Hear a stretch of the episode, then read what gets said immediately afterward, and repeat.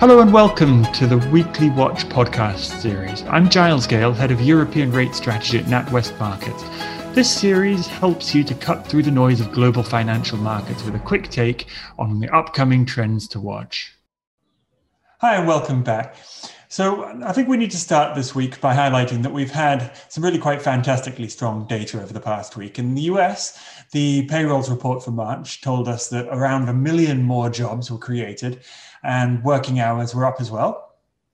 Business surveys have been more than encouraging too. For example, the ISM survey from just before Easter hit a 37 year high.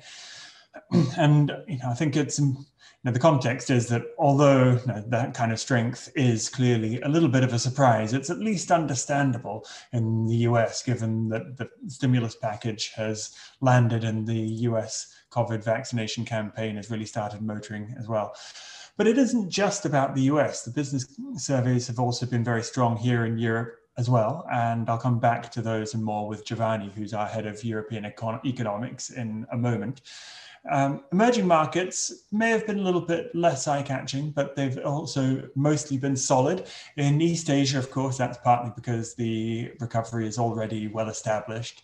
And the, the Chinese PMI for March um, you know, really just confirms that the growth momentum there is enough for us to be talking about double digit real GDP growth for the first quarter um, this year.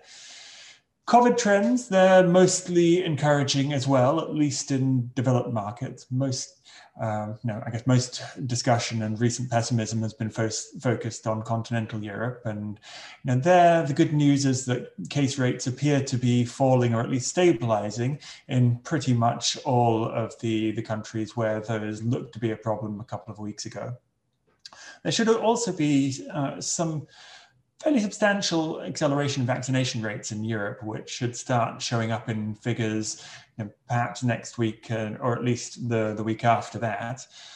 Um, in the UK, of course, the next step towards reopening is on Monday. And you know, we were laughing here earlier because there was an uncannily well-timed headline in the UK's Telegraph that Monday will also be the day that the UK actually finally reaches the sunlit uplands of herd immunity with something like 73% of adults carrying COVID antibodies.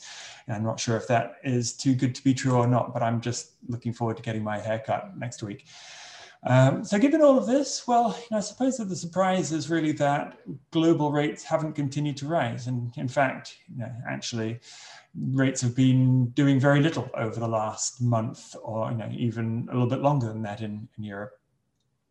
Now, we do expect that global rates will continue to climb over the over the year, but um, you know, really the need for a, a big re-rating is clearly somewhat less acute. So we are looking for the lower volatility to stick around. Um, you know, in the short term, if markets need a new impetus, it's it is a little bit harder to see what that could be. Um, bond supply could be one, and we have some long-term Treasury auctions next week, but in Europe, there were some big bond sales this week, and you know, didn't really trouble the market. So you know, it does look like the the sense that the ECB is a force to be reckoned with here is um, is something which we will uh, be continuing with as a theme for for the you know, for the coming weeks at least.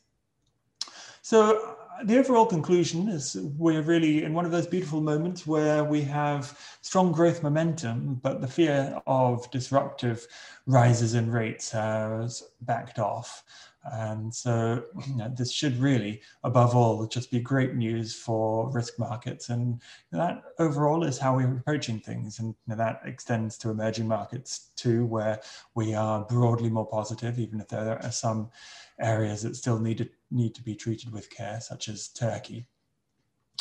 But anyway, with that background, um, I have, as I said, uh, our head of European economics with me, uh, Giovanni Zanni.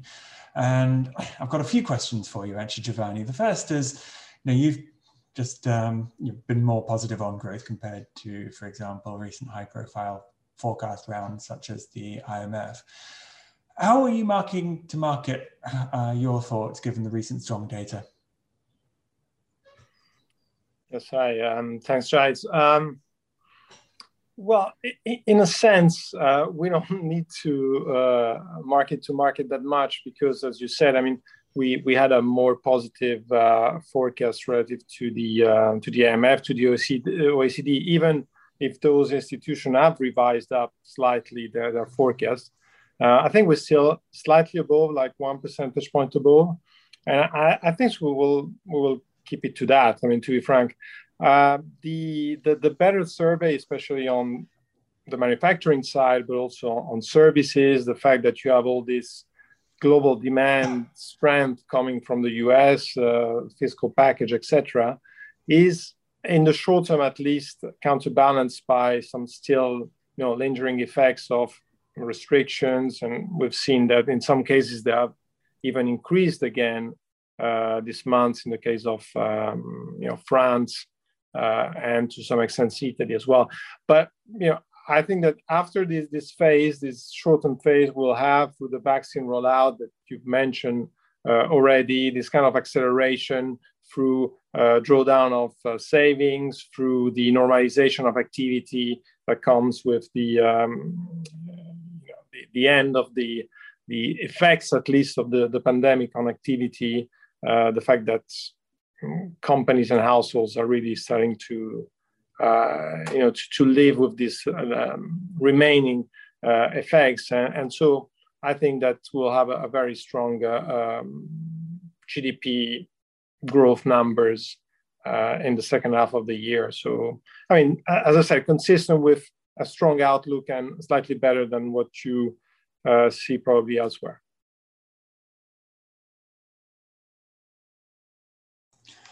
Yeah, okay, so thanks very much, Giovanni. We also had some central bank minutes this week, so probably ought to just um, spend a, a, moment on that. I mean, the our US colleagues didn't really feel that the FOMC shed much new light on their thinking, but we were interested in how the ECB presented its new reaction function, um, you know, where it leans against the wind or however you want to, to, to characterize it. You know, perhaps just don't call it uh, yield curve control.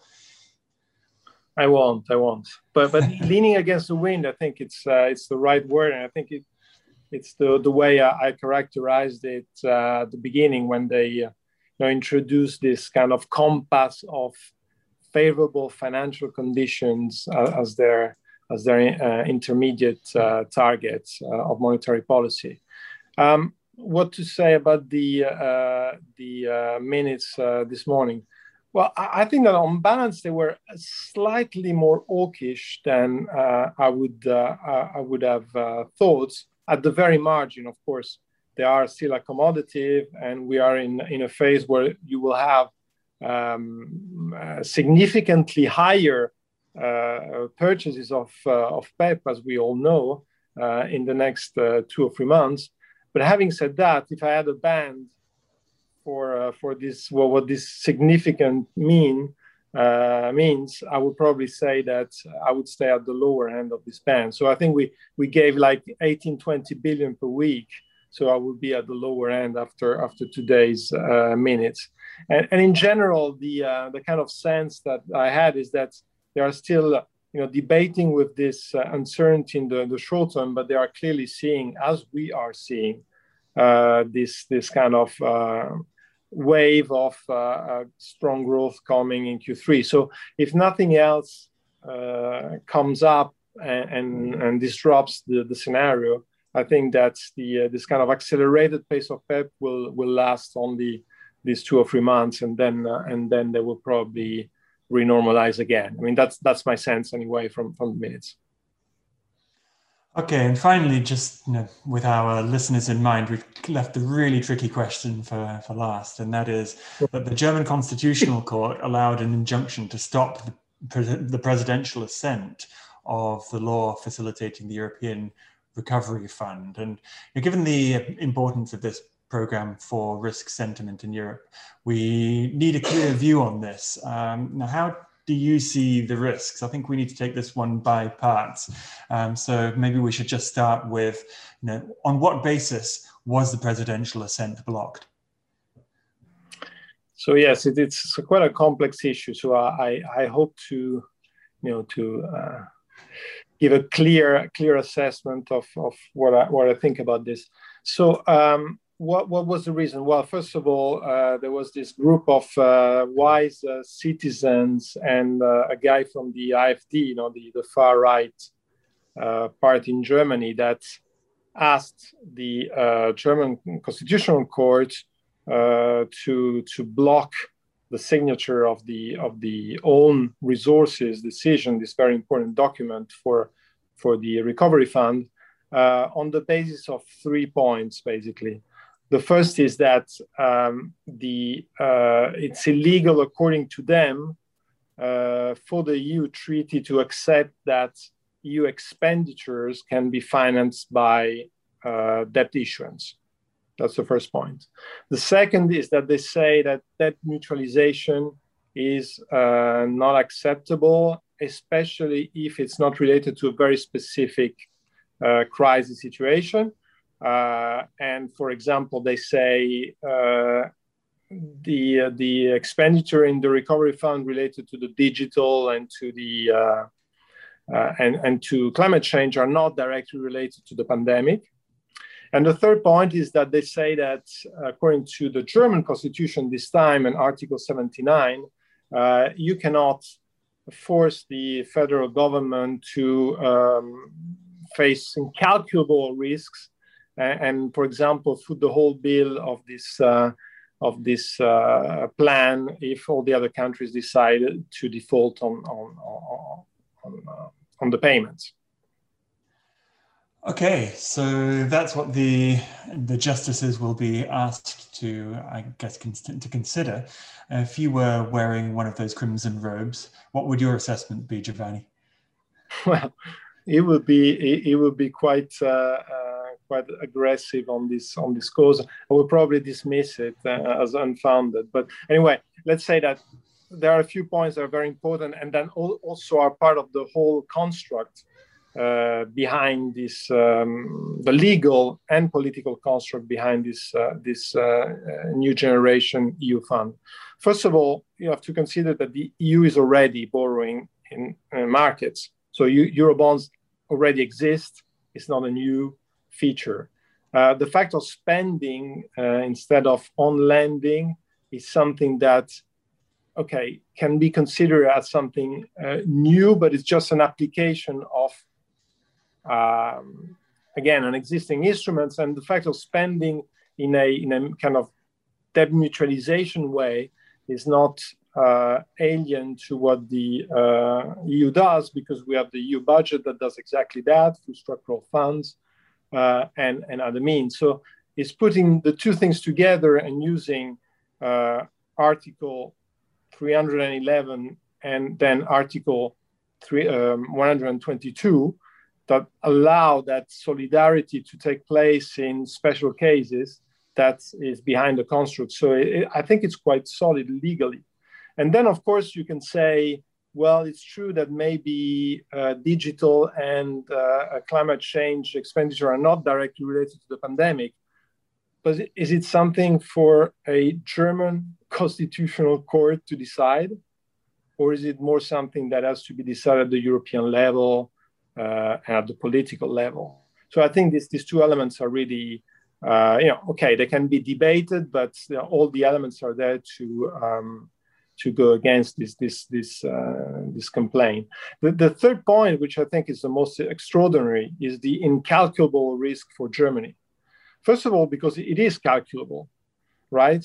We're talking about you know if you talk about grants or or or if you take the overall package, we're talking about between 400 and 800 billion that have to be repaid over 30 years. So it means like between 15 and 30 billion per year that's definitely calculable and that's definitely not something unbearable for the German finances. Even if Germany had to pay all of it, which is not the case, of course, because there's absolutely no liability directly for Germany. There's absolutely no uh, uh, reason for that to happen. Also, because the the the the, the guarantee is not coming from the member state; it's coming from the EU budget. The only thing that governments and member states are, you know, uh, responsible for is the payment of the um, annual budget, which is, by the way, a, a lot larger than the um, than the contribution for the uh, for the recovery fund. So what basically what they're saying is that a country can decide not to pay these contributions to the EU budget. And if you think about it, it doesn't make sense because, of course, a lot of those countries are getting a lot of other benefits from that, uh, from the budget, because it has never happened. Because even a country that left the union, like the UK, is still paying those contributions. And, and by the way, it's something that could have happened even without the uh, next generation uh, uh, EU recovery fund. So it's not something new. So it's really, it, it's, I think it's, it's, it's, it's very weak in terms of, um, of a legal, uh, uh, you know, support for, for the, the cause of the complainants. Okay, so there's a lot of uh, very complicated elements for to, to, to really yeah. tweeze out there, but I suppose that um, you know what the markets are going to be most focused on are you know what your view for the outcome is going to be, um, and you know what the timeline might might look like. I mean, one of the things that you said there was perhaps this is something that needs to just be referred to uh, the European uh, courts. So I suppose that that's one of it. But uh, why don't you talk us through that? Yeah. So again, I'm not the, the German Constitutional Court, and we know what happened last year. So you know, we can expect everything from from from from from those the, the those judges.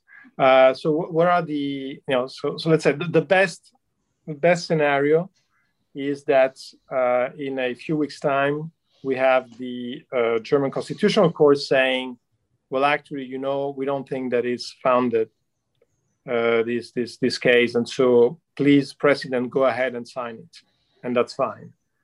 Uh, the second option, which I think is unfortunately more likely, is that they accept that it, this is signed, but they say, well, actually, we still want to look at this thing. We will consult with the European Constitutional uh, uh, European Court of Justice, uh, and and and and we will will analyze the situation. So it will be like a conditional acceptance, uh, but so it, there will be a kind of uh, Damocles sword on, on, the on the recovery fund, but it will still proceed, and that will be kind of fine for now. I think the risk is that then they try to limit the possibility of uh, action from the EU Commission, that they will say that this is just for this time and there's very little flexibility. But this is something that will take yeah, like several months. And so we'll we'll have this discussion again, I think, uh, at some point.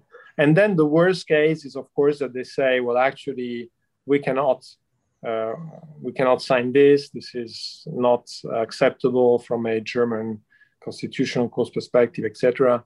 And and everything is blocked. And so it means that the uh, the recovery fund cannot go ahead in the present form. They will have to find like a political compromise that will take uh, sometimes, and that of course will upset markets a lot more than than my second the second option, and will also take longer. So of course the ECB will be there, I'm sure of that, uh, and there will be some national uh, decision, and probably in the end, you know, you will have to change the treaty and things like that, and and the final outcome will be even better, let's say, for Europe.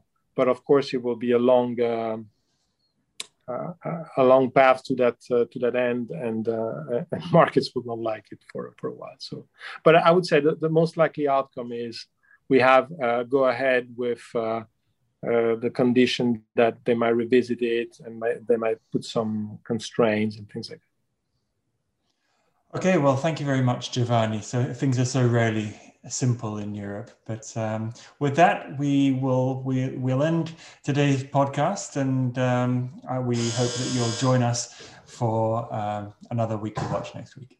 I hope you've enjoyed this episode of the Weekly Watch. Please subscribe to our channel to get future episodes. We also encourage you to explore more of our content on our website and other social media channels.